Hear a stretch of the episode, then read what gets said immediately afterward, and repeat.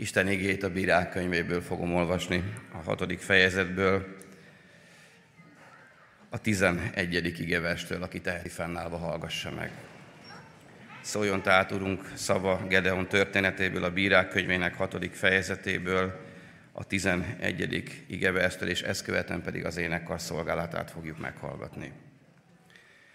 Azután eljött az Úr angyala, és leült Ofrában a cserfa alatt, amely Abiézer nemzetségéhez tartozó Jóásé volt. A fia Gedeon éppen búzát csépelt a présházban, hogy megmentse Midján elől. Az Úr angyala megjelennek, és így szólt hozzá: az Úr veled van, erős vitéz. Gedeon azonban ezt mondta neki: kérlek, Uram, ha velünk van az Úr, miért ér bennünket mindez? Hol vannak mindazok a csodák, amelyekről atyáink beszéltek nekünk, amikor azt mondták, hogy az Úr hozott föl bennünket Egyiptomból? Most meg eltaszított minket az Úr, és Midján kezébe adott. Az Úr ekkor odafordult hozzá, és ezt mondta: menj, és a te erőddel szabadítsd meg Izraelt Midján markából. Én küldelek téged. Gedeon ezt mondta neki: kérlek, Uram, hogyan szabadítsam meg Izraelt? Hiszen az én nemzetségem a leggyengébb Manasszéban, atyám házában pedig én vagyok a legfiatalabb. Az Úr így válaszolt neki: én majd veled leszek, és úgy megvered Midjánt, mintha csak egyetlen ember volna. Erre ő így szólt hozzá: ha elnyertem jó indulatodat, adj nekem egy jelet, hogy valóban te vagy az, aki velem beszélt. Ne távozz el innen, míg vissza nem jövök hozzád, ki nem hozom ajándékomat, és eléd nem teszem. Ő így felelt: itt maradok, amíg visszatérsz. Ekkor Gedeon elment, és elkészített egy kecskegidát, meg egy vékaliszből néhány kovásztalan kenyeret. A húst egy kosárba tette, a hús levét, meg egy fazékba, azután kivitte hozzá a cserfa alá, és oda tette eléje. Az Isten angyala ezt mondta neki: vedd a húst, és erre a kovásztalan kenyereket, tedd le erre a sziklára, és öntsd rá a levét. Ő így is tett. Ekkor az Úr angyala kinyújtotta a kezében levő botot, és a végével megérintette a húst, meg a kovásztalan kenyereket. Erre a sziklából tűz csapott ki, és megemésztette a húst, meg a kovásztalan kenyereket. Az Úr angyala pedig eltűnt a szeme elől. Amikor Gedeon látta, hogy az Úr angyala volt az, ezt mondta Gedeon: jaj nekem, Uram, ó Uram, mert az Úr angyalát láttam színről színre. Az Úr azonban azt mondta neki: békesség néked, ne félj, nem halsz meg. Ezért Gedeon oltárt épített ott az Úrnak, és így nevezte el: az Úr a békesség. Még ma is ott van ez Ofrában, az Abiézer nemzetség földjén. Ámen. Foglaljunk helyet, testvérek. Az énekkar szolgálatát hallgassuk meg.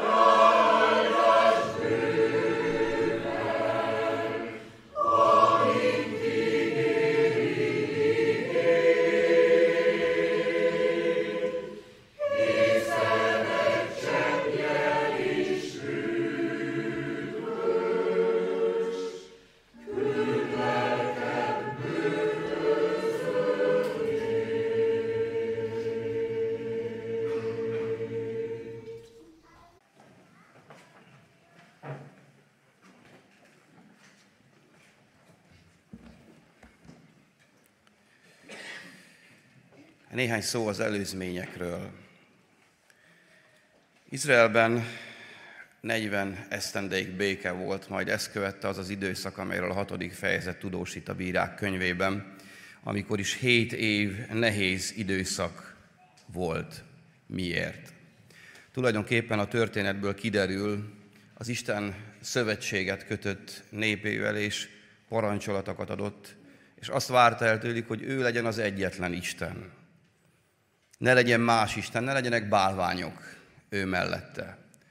És az Isten ebben a szövetségben tulajdonképpen atyaként állt a nép mellé, és elhívta gyermekeiként az ő családjába Istennek kiválasztott népét. De a kényelem és ez a béke időszak egy kicsit lazábbá tette az Isten népét, felületesebbé váltak, és annyira ráfókuszáltak a saját életben az ő boldogulásukra, a kényelmükre, hogy elfelejtkeztek mindarra a dologról, amelyen ragaszkodni kellett volna az Istenhez.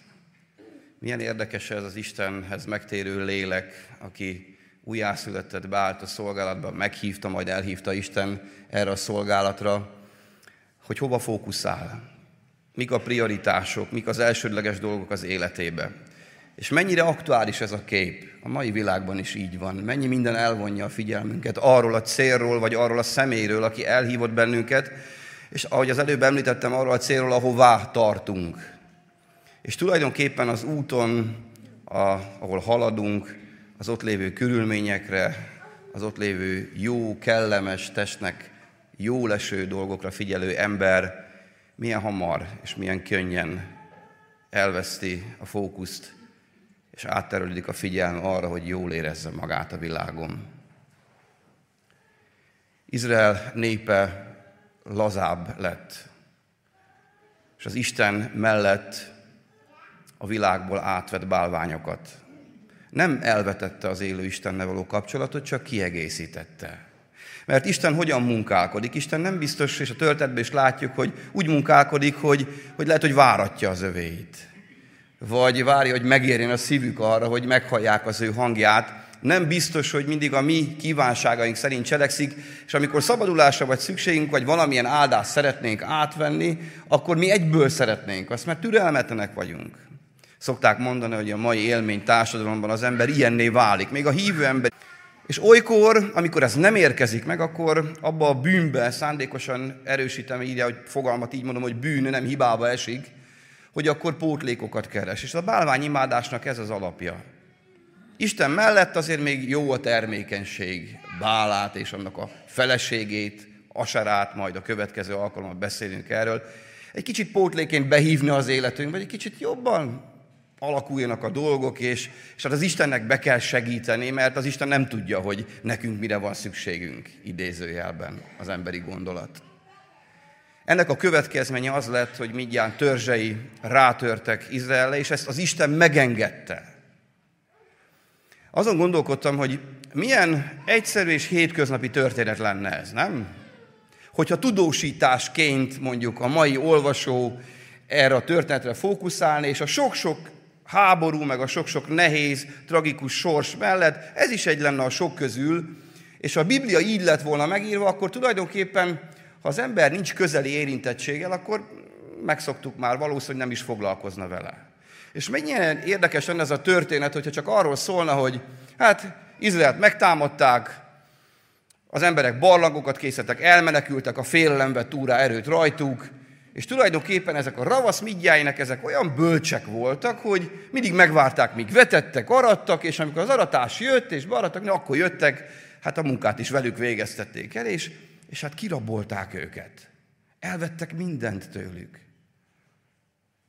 És akkor utána a történet folytatódik, egyszer csak Istenhez kiáltottak, és akkor arra elhívott egy embert, és az ember sereget gyűjtött, és megszabadította, és győzött Izrael népe. Ugye egyszerű hétköznapi történet, vannak vesztesek, meg győztesek benne. De a Biblia olyan csodálatos, és újra, amikor egy történetet elolvasok, mindig arra csodálkozok rá, hogy a Biblia megmutatja a történet, a valóság, az átélt tapasztalat mögötti szellemi valóságot is, és beleenged tekinteni olyan részletekbe, amelyekből meglátjuk az Istent, meglátjuk mi magunkat, vagy az ott szereplő embereket, és az összefüggéseket. és meglátjuk azt a világot, azt az isteni gondolkodást, amely a háttérben meghúzódik. Nem kellene arra figyelnünk hívő embereknek, hogy így éljük mi is az életünket? Hát valószínűleg a mi élettörténetünk, hát nem biztos, hogy belekerül könyvekbe. Az élet könyvében benne van a nevünk, az nagyon jó lesz. Azt jelenti, hogy a mennybe leszünk.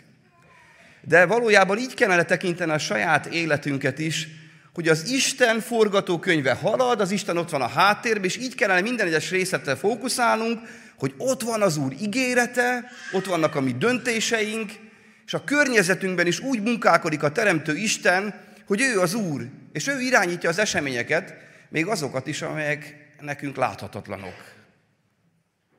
A kulcs az ígéret, amit Gedeonnak mondott. Veled leszek. A szövetség kötésben is ezt kínálta az Isten. Veletek leszek. Hű vagyok a szövetséghez, és amíg világ, addig is hűséges leszek. A kérdés az, hogy ti, hogy viszonyultok hozzám. És a nép rosszul döntött. És ennek következménye lett. Az Isten olykor ezért húzódik vissza, és ezért enged meg nehézséget az ember életében, a tanítványok életében is, hogy ráébredjen arra, hogy hát eltávolodtam az Istentől. Sokszor, mikor belekerülünk a mélységbe, a próbába, erről is elfelejtkezünk, hanem egyből elkezdünk háborogni, elkezdjük sajnálni magunkat, a körülményeket, másokat okolni, az Istenben is csalódni, vagy az ördögöt, hát azt lehet szidni. És elfeledkezünk arra, hogy a mi részünk ebben a helyzetben micsoda. Hogy vajon mi mennyire vagyunk idézőjelben sárosak ebben az egészben. Az előzmények tehát arról tudósítanak, hogy Izrael népe elszegényedett. Nem hagytak élelmet Izraelben. Sőt, egyetlen jót, marhát vagy szamarat sem. Van egy adott szituáció, az előzményekről beszéltem eddig. Az ördög azért jött, hogy hazudjon, csaljon, lopjon. És amikor Isten népe nem figyelmes, akkor ez megtörténik. Azon gondolkodtam el, hogy most a mi aktuális élethelyzetünk, akik itt vagyunk, melyik fázisban vagyunk. Sokan behúzódtak, ebben a történetben is tudósít erről az ige, barlangokba, rejtek helyekre. Ahol tulajdonképpen mit ért el ezzel az ördög? És azzal, hogy meglopta Istennek a népét. Azt érte el, hogy harcképtelenné és életképtelenné tette az Isten népét. Mire is lett elhívva, és az elhívásra fókuszálnánk, az Istennek a népe. Arra, hogy kövesse Istenét, és miközben követi, igazodjon az ő értékrendjéhez, őt mutassa be, mennyei nagykövetként itt a világban, az ellenséges területen. Őt mutassa be az értékrendjével, a gondolkodásával, ne csak a szavaival, hanem az életével is. És tulajdonképpen ez önmagában már egy harci helyzet. Hiszen a világnak ez nem tetszik, mert tükröt állít a bűnös világ elé, a tiszta és szent Isten, és azok a gyermekek, akik hűségesen követik őt. Ez egy harci helyzet. Az ellenség is ott van, és tulajdonképpen azt lehet mondani, hogy Isten nem azért hívta az ő népét, hogy rejtek helyekben bújjon el, és ki legyen vonva a forgalomból, ne legyen látható, hanem gyáván, félelemmel a szívében elhúzódjon. Ó, annyi sok rejtek hely van. Ez az imaház is az, testvéreim. El lehet ide bújni. Csendben hallgatni az Isten igéjét, átsingózni azon, hogy milyen drága ígéretei vannak, és tétlenül élni. Félni az ellenségtől, félni a nehézségektől. El lehet bújni a tétlenségbe, a lustaságba, a fogyasztói gondolkodásba, hogy csak kapok, mert éhes vagyok, mert elszegényedtem. És tulajdonképpen az a táplálék, ami érkezik a mennyből az Isten áldásaként, az nem arra kell, hogy én erős legyek, és másokat is bátorítsak és erősítsek, hanem arra, hogy nullára megérkezzek, hogy életben maradjak. Mert tulajdonképpen ez történt. Az Isten népe vegetált. Az Isten népe bátortalanul tétlenségben szenvedett, mert félt. Az Isten népe eltávolodott az Istentől. És az Isten népének már nem volt eleven az ige. És nem volt eleven az ige, ezért nem volt eleven az Istennel való kapcsolat sem. Ugye milyen aktuális kép? És egyből megmutatja, hogy hol vagyunk. Hívő emberként rejtek helyeken vagyunk, vagy még nem hitben járunk, akkor elbújtunk valahova, és megvannak a sanyargatóink. Ezek lehetnek személyek, lehet gondolkodásmód, értékrend, bármi. A lényeg az, hogy a félelem miatt húzódunk el. És tulajdonképpen az Isten, amire elhívott bennünket, nem töltjük be. Olyan sok történet van a Bibliában, ahol az ördög nem elpusztítja az Isten népét. Csak kiiktatja, csak parkolópályára állítja. Csak tétlenné, lustává, gyávává teszi. És tulajdonképpen az elhívott ember ott van, és nem tölti be azt, amire elhívta az Isten. Mikor tettünk utoljára bizonyságot? Mikor ragyogott föl a mi arcunkon, tekintetünkben, majd cselekedeteinkben, szavainkban utoljára Krisztus drága szeretete? Az az élő reménység, amely a reménytelen világban, ahol mindenki el van szegényedve, lelkileg, szellemileg, sőt fizikailag is olykor, mikor ragyogott bele az Isten fiainak a krisztusi illata vagy fénye? Hol vagyunk éppen most? Hol bujkálunk? Sokszor, ahogy az előbb említettem, és hadd erősítsek rá az üzenetre, nem szándékosan teszi ezt az ember.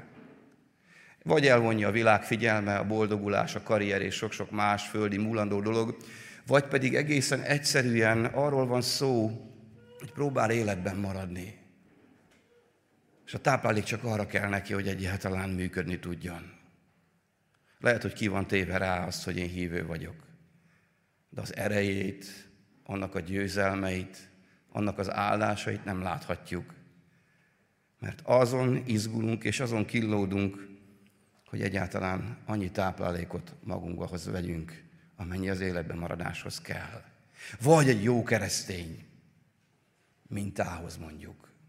De nincs több erő. Testvéreim, az elhívásban az elhívottaknak harcosoknak kell lenni. Oly sokszor tapasztal ezt az ember, sőt magamon is észreveszem olykor, amikor harcok vannak, mert tudjuk az igéből. Akik már Isten Krisztusban érettebbek, és beálltak a szolgálatba, tudjuk, hogy nem fáklyás menet lesz ez, és nem vörös szőnyeg lesz. Nem tudjuk, hogy Isten munkája elkezdődik, és az elmúlt időszakban tapasztaljuk mindnyájan. Sőt, akik szereplő is vagyunk, a Benitában, az iskolában, a lányany otthonban, hogy dúl a harc, dúl a szellemi harc. Persze fizikai vetülete is van ennek, hiszen emberek kerülnek konfliktusba egymással. De vajon a történet kapcsán eszünkbe jut-e, miközben elszenvedjük ezeket a konfliktusokat, sérelmeket, hogy az Isten uralkodik? Hogy hogyan olvastam a missziós parancsban? Nékem adatot minden hatalom, mennyen és földön. Ezekben a konfliktusokban sem felejtkezik el az Isten az ő népéről. De harcosok állnak ezeken a harcokon, vagy szenvedők, rejtek helyből néha kinéző, kibujkáló, szolgálni vágyó lelkek. A harcos nem lehet gyenge, mert különben elveszti a csatát, sőt, még az életét is. Nem tud segíteni a gyenge harcos a bajtársainak, sőt, akadályozza őket. Isten erős harcosoknak hívott el bennünket, és tulajdonképpen a történetben elénk kerül az is, hogy hogyan lettek gyenge harcosokká? Hát ott olvassuk a 10. versben. Én az Úr vagyok a ti istenetek, ne fejétek az emóriak isteneit, akiknek a földjén laktok, de ti nem hallgattatok a szavamra. Nem tartotta be Isten népe az igét. Nem igazította az életét. Hadd utaljak vissza az előző gondolatra kicsit. Hiszem, hogy akik itt vagyunk minden, akár a laptopok előtt is harcban vagyunk. Az ördög meg akar ölni minden embert. Az ördög ki akarja vonni a forgalomból a harcosokat, akik hitben vannak. És az Isten népe harcosai, mikor belekerülnek egy csatába, akkor sajnálják magukat. Ó, mennyire igazságtalan ez! Ó, hát én mennyit beletettem ebbe az ügybe, ebbe a szolgálatba, a lelkemet kiteszem, itt vagyok éjjel-nappal, oda szántam magam, és így hálálják meg. Semmi gyümölcse nincs, vagyis nem látszik. Ezt kapom. Hadd tereljem a figyelmünket Jézus Krisztusra, a legnagyobb harcosra. Ő mit kapott? Ugyanezt. Amikor Isten harcos gyermeke elszenved a támadásokat, jusson eszébe mindig, hogy a benne lévő Krisztus támadja a sátán. És hogy olyan munkában van, amely életet ad embereknek, és lelkeket menthet meg. És hogyha ő visszahúzódik a sértődöttség, a lustaság barlangjába, és nem harcos lesz, hanem dezertőr, akkor megáll az előrenyomulás. Nem fognak lelkek menekülni azon a területen. Még jobban elszegényedik Istennek a népe. Harcos társaim, magamnak is mondom, ne sajnálkozzunk magunkon. A harcos nem csinálja ezt, hanem a harcos beláll Isten lelkének erejével, mert tudja, hogy nem egyedül ő rajta múlik a győzelem, hanem már a győzelem Krisztusban megszületett, és csak bele kell simulnia, hozzá kell igazodnia az igéhez. És a győzelem az a végső győzelem is, meg részgyőzelmek is lesznek. Nem ebből táplálkozik, hogy milyen sikeres, milyen látványos a szolgálat, hanem a Krisztus elhívásából. Magából Krisztusból, aki elhívta. És nem a gyümölcsök bátorítják, hanem az Istennel való kapcsolatban, amikor kap egy-két korbácsütést, amit Krisztus is elszenvedett, Krisztusért, az ő ügyéért, akkor hálás érte. Ó, ez földi értelem, nem tudja fölfogni. Ki az az őrült, aki hálás azért, hogyha bántják, vagy ha nem becsülik meg. Testvérem, Krisztus, bocsánat, hogy ezt mondom, hogy értsük, ilyen őrült volt, világi értelembe véve.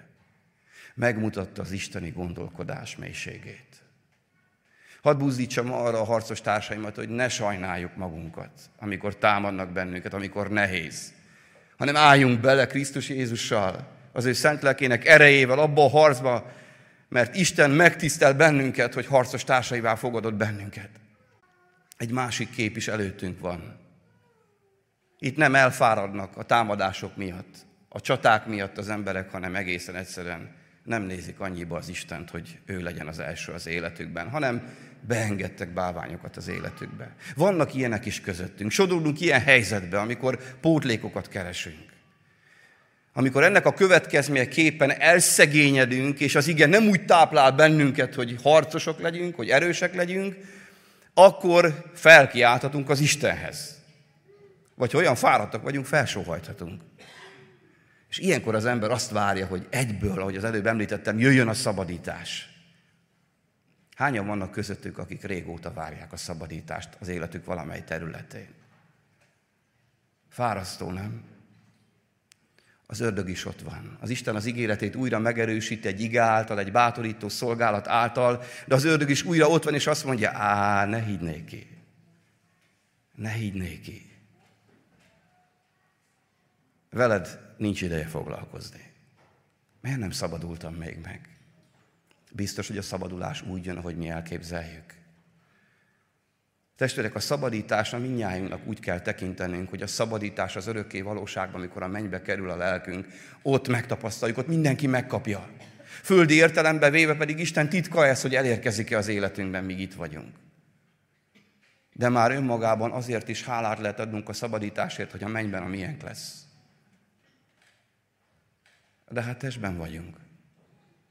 Izrael is várta. Lehet, hogy mondták, hogy jó, Isten nem szabadítasz meg, küldesz egy profétát. Hát hány proféta volt? Miért küld igét az Úr? Szabadulásról vágyó lelkek, drága testvérem, miért küld ma is igét az Úr? Mert maga az ige a szabadító. Ti már az ige által tiszták vagytok, mondja János evangéliumának 15. fejezetében az Úr Jézus. Onnan jön a szabadítás az Istentől. És bár azt szeretném, hogy most rögtön enyém legyen, az Isten igét küld, és megmutatja, hogy én hogy vagyok ebben a történetben benne. Mi az én részem? És mindig van részünk. Ha nincs is bűn az életünkben, ott van a türelmetlenség, az önsajnálat, és lehet ezt is bűnnek tekinteni. Mert ez abból származik, hogy levesszük a tekintetünket az élő Istenről. És ilyenkor, ha más nem, arra hív bennünket ma az ige, hogy szegezzük már végre újra rá Krisztusra a tekintetünket. És higgyünk már benne, hogy ő jól tudja, hogy ő nem hagy el, és nem hazudott, amikor elküldte az ő tanítványait. Miért mondja a tanítványoknak, hogy enyém, nekem adott minden hatalom mennyen és földön, mert tudta, hogy harcba küldi őket. És a tanítványok olykor elfelejtkeznek ma is arról, hogy harcban vagyunk. És behúzódunk a rejtek helyeinkre félelemben. azután, amiután az ige megérkezett. Mert Isten így szabadít. Azután megkeres embereket, akik egy kicsit lelkesebbek, mint a többiek. Akik egy kicsit kevésbé sajnálják magukat, és kimerészkednek a rejtek helyekből. És hadd kérdezzem meg ma csak úgy mindannyiunktól, hogy most hol vagyunk? Mi teljesen benn vagytunk már, és meggyökereztünk a rejtek helyeinkben, vagy olykor azért erőt veszünk magunkon, és kijövünk, és mint Gedeon megpróbálunk megmenteni valamit. Egy-egy igét jobban megbecsülni. Egy ige bátorítás által többet, jobban bemerészkedni, és nem félni az ellenségtől, úgy, mint Gedeon. Már én hiszem, hogy ha vágy van a szívünkben, és ma vágy ébred, akkor az Isten ezt is meg tudja áldani. És tovább tudunk lépni. De aki azt mondja, hogy veszve minden, aki lemond még erről is, a lehetőségről is, és már nem hisz Istenben, már az ige se érinti meg a szívét, az végképp ott marad. Én nem tudom a rejtek helyekből mikor jöttek ki az emberek, amikor Gedeon csatába hívta őket, hányan maradtak benn, fogalmam nincs. De Gedeonban volt valami több, valami vágy, valami bátorság. Nem hiszem, hogy Istentől volt. Nem szabad elfelejteni a történetben, hogy generációk, ahogy az Istennel való szövetségről hallottak, az, ha nem foglalkoztak az Úr igéjével, a törvényel, akkor az halványult a szívükben. Édesapák, édesanyák, milyen központi szerepe van a családban az igének. Milyen fontos, hogy most ott vannak hátul a gyermekek, és hallják az igét. Mert hogyan látta Gedeon az Istent? Itt tudósít az ige, azt mondja, amikor megszólítja az angyal, az Úr veled van, erős vitéz. Hadd emeljem ki az első részét a mondatnak, az Úr veled van. Mi volt a megtapasztalása Gedeonnak? Mi volt annak a népnek, akik a barlangokba elrejtőztek, a megtapasztalása? Az Úr veled van. Hát akkor Gedeon egyből őszintén válaszol, ha velünk van az Úr. És akkor szépen folytatja, miért ér bennünket mindez? Volt valami ismerete Istenről, hiszen fölidézi az igét, a csodákat, amelyeket átélt annak én Izrael, és sokszor mi is ezt tesszük. De ott van a kérdés a szívünkben, hát mindig ezt halljuk, nem, hogy velünk van az Úr. De föltetjük őszintén, akkor hogy tapasztalom én ezt meg? Hol van most jelen az én életemben, mikor a gyermekeim a világban vannak, vagy amikor én is beteg vagyok, vagy nem sikerül megszabadulni a függőségtől? Hol van az Úr? Veled van az Úr. Ez egy ígéret. Aztán utána, azt mondja, erős vitéz. Erre is válaszol később Gedeon. Azt mondja, hát én vagyok a legkisebb az én nemzetségemben. Hogy lennék én erős vitéz? És nézzük, mit mond neki az angyal. Menj és a te erőddel szabadíts meg Izraelt Midján markából. Ez a mondat önmagában egy erőtlen embernek hát olyan üres szó, nem? Szóhalmaz. De itt jön a lényeg. Én küldelek téged. És utána azt mondja, hogy én veled leszek. Hogy? Fogalmunk nincs olykor. Csak jön egy ige, a Szentlélek megerősít, vagy ad még erőt ahhoz, hogy elviseljék a nehéz pillanatokat. De tapasztaljuk mindnyájnak, hogy Krisztusnak adtuk az életünket, hogy velünk van. És nem hiszem, hogy csalódtunk. Ha valami probléma van a kapcsolatban, az nálunk van. Igen, ilyen az Istennel való kapcsolat. Először igét küld. Majd utána elküld egy szabadítót is. Igen, majd a követésben beszélünk arról, hogy vannak vezető-követők, vagy vezetőt-követők. Krisztus előképe lehet Gedeon. Krisztust is elküldte szabadítóként, akit követhetünk. Gedeont is követni kellett a népnek, de nem megyek a következő szolgálatba bele. De mennyire fontos az, hogy Isten reagál. De az sorrend az ilyen. Ige. Az igazság. És utána pedig jön az elhívás. Hát emlékezzünk most egy kicsit önmagunkban elcsendesedve a mi elhívásunkra. Gedeonnak fogalma nem volt még arról, hiszen szerette volna tisztázni a dolgokat, a fogalmakat, értelmezni ezt egyáltalán. Ki az az Isten? Mert hallott róla, és lehet, hogy te is úgy vagy így ma közöttünk, hogy hallottál róla, lehet, hogy hitben is úgy vagy, hogy hallottál róla, meg régen talán át is élted, de most, jelen pillanatban az életedben nem érzed, hogy itt lenne. Azt meg végképp nem érzed, hogy erős vitéz vagy. Hát még erőt talán igen, de hogy vitéz nem nagyon akar lenni ma az ember harcosként, mert abban benne van az áldozat, benne van a veszély is. És ráadásul, mikor azt mondja, hogy te erőddel, vagyis te is kell lesz hozzá, nem végezel helyettünk dolgokat az Úr. Nem fogja leborítani a bálványainkat helyetten az Isten. Nem fogja kikapcsolni helyettünk a tévét vagy az internetet. Vagy nem fogja megállítani a lábunkat, bár ezt is megtehetné, hogyha valaki olyan helyre vágyik, ahova az ördög hívja. Benne vagyunk mindenben. Kapjuk az igét, kapjuk a bátorítást, az emlékeztetőt, és aktuális helyzetben átélhetjük az Istennel a szabadítást is. Ha a harcnak nekidőlve, neki feszülve cselekedjük az ő akaratát. Ha lépünk, mert akkor mellénk áll, és megsegít bennünket. Én majd veled leszek, szól a bátorítás, és úgy megvered mindjárt, mintha csak egy ember volna.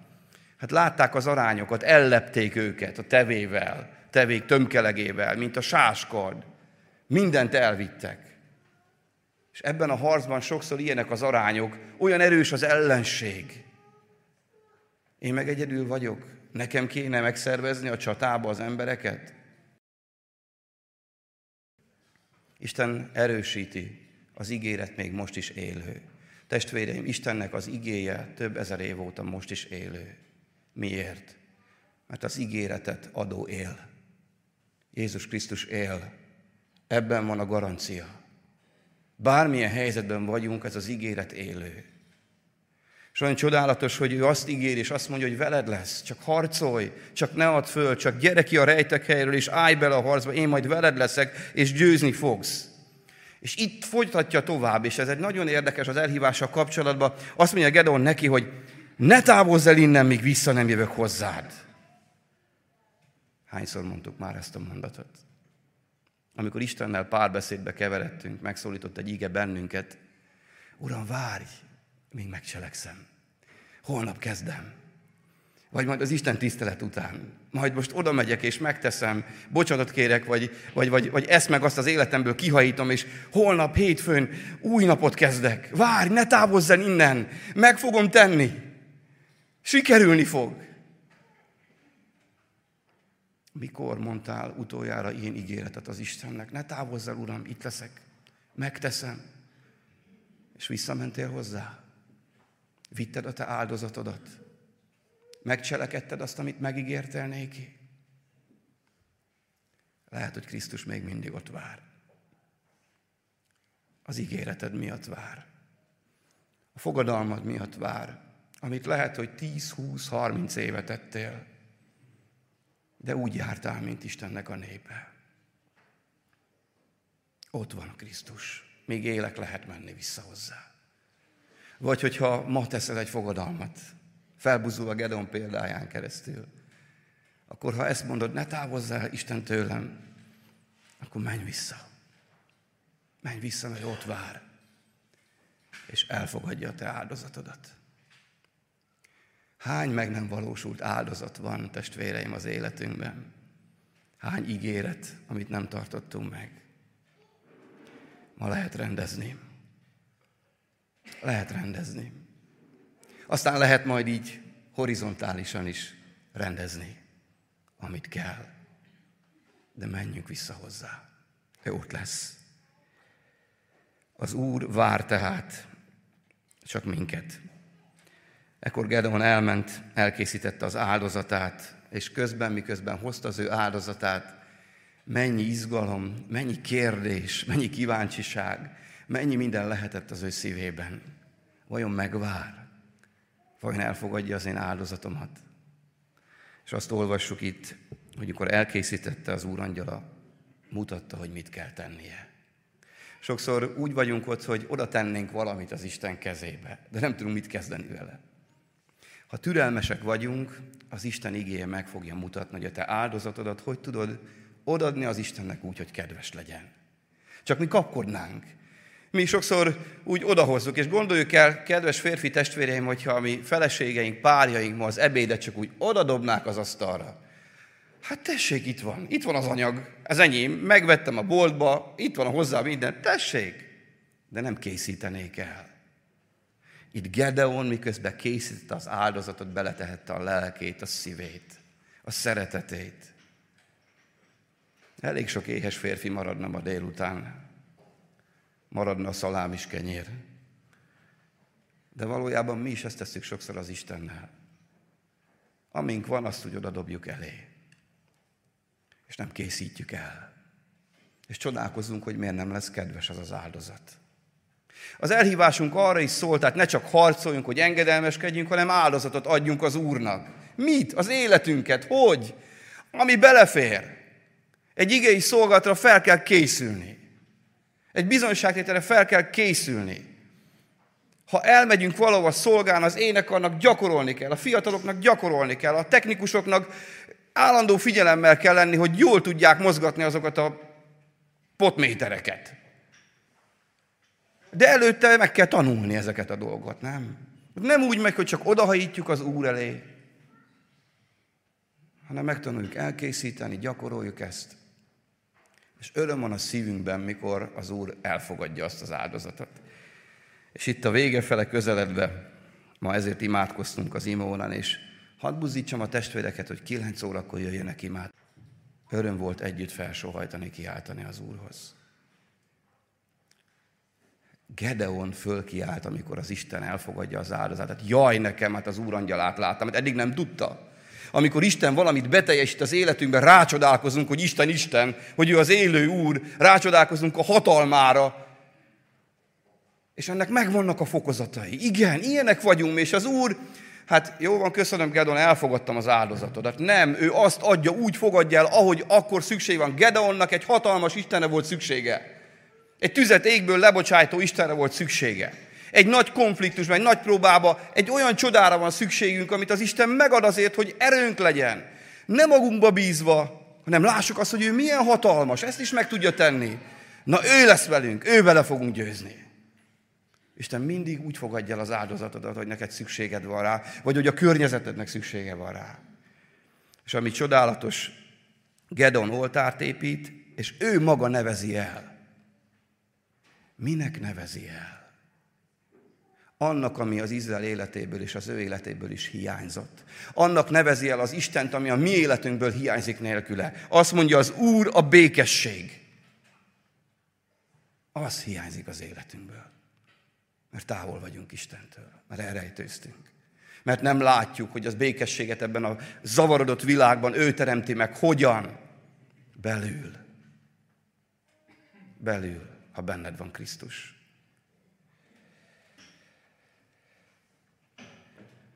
Tulajdonképpen minden ilyen találkozás az Istennel valami újat mutat meg Isten arcából. Vagy ha nem újat, valami régen elfelejtetted.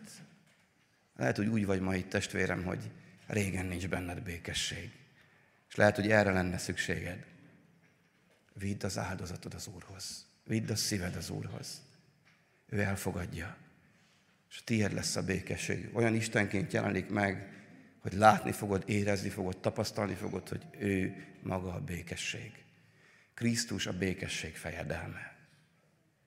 Elhívott vagy-e? Vagy a meghívó most szól-e hozzád? Messze vagy még Istentől? Vagy rejtek helyen rejtőzöl? Lehet, hogy sose voltál harcos, mert féltél, vagy lehet, hogy készülsz már, lehet, hogy azt mondtad az Úrnak, hogy Uram, hol van mindaz a csoda, amire a Bibliából olvasok az én életemben, hiszen nem ezt tapasztalom. Azt mondjam, az Isten, veled leszek, ha megtartod az én igémet. Ha fölfigyelsz, és türelmes leszel. Lehet, hogy úgy vagy itt, hogy azt mondtad az Istennek, ne távozz el tőlem, jövök mindjárt. Megteszem azt, Uram. Vár az Úr. És hogyha hozod az áldozatod, akkor ne silány legyen. Készítsd el, ami rajtad múlik, a te tudásoddal, bölcsességeddel, erőddel, készítsd el, szánj rá időt, az Isten megvár. És amikor reagál az áldozatodra, és megmutatja az ő csodáját, ó, bár el tudnánk mindnyájan nevezni Gedeonhoz hasonlóan az Urat. Mert minden egyes új találkozás, Istennek a hatalmát, egy új tulajdonságát, vagy egy régen elfelejtett, régen áhított tulajdonságát mutatja be. Ő a békesség Ura fejedelme. És ez az oltár, ez maradandó lesz. Azt olvassuk, még ma is ott van Abiézer nemzetségének földjén Ofrában. A te oltárod ott lesz a mennyben. Örökkévalóan. Ez a legcsodálatosabb áldozat. Erre vár Krisztus. Legyen áldott ezért, hogy vár bennünket. Ne bújjunk el. Menjünk, kövessük őt. Ámen.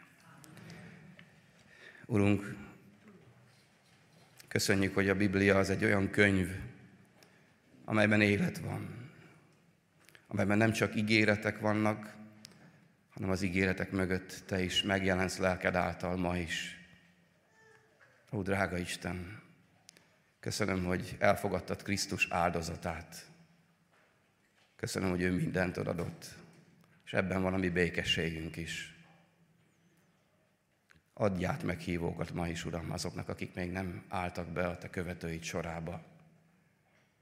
Vagy hadd kerüljenek elő azok a poros meghívók, vagy elhívó parancsok, Uram, amelyek talán egykor régen egy bemerítés által aktivizálódtak. Hadd jöjjünk elő a rejtek helyeinkről. Hadd halljunk igét, hadd becsüljük az igét, és ne csak arra kelljen az, hogy életben maradjunk, hanem hogy erővel feltöltekezve be tudjunk állni a Te harcaidba. Hadd legyünk úgy erős vitézek, hogy a mi erőtlenségünk a Te erőddel elegyedve, Uram, győzelmet adjon, és abba Te is kitündökölj. És Uram, adj még lehetőséget, hogy visszamenjünk azokhoz az ígéreteinkhez, azok által hozzád, amelyeket elfelejtettünk. Hogy megtapasztalhassuk, Uram, hogy Te a békesség királya vagy és fejedelme. Légy áldott Jézusért. Ámen.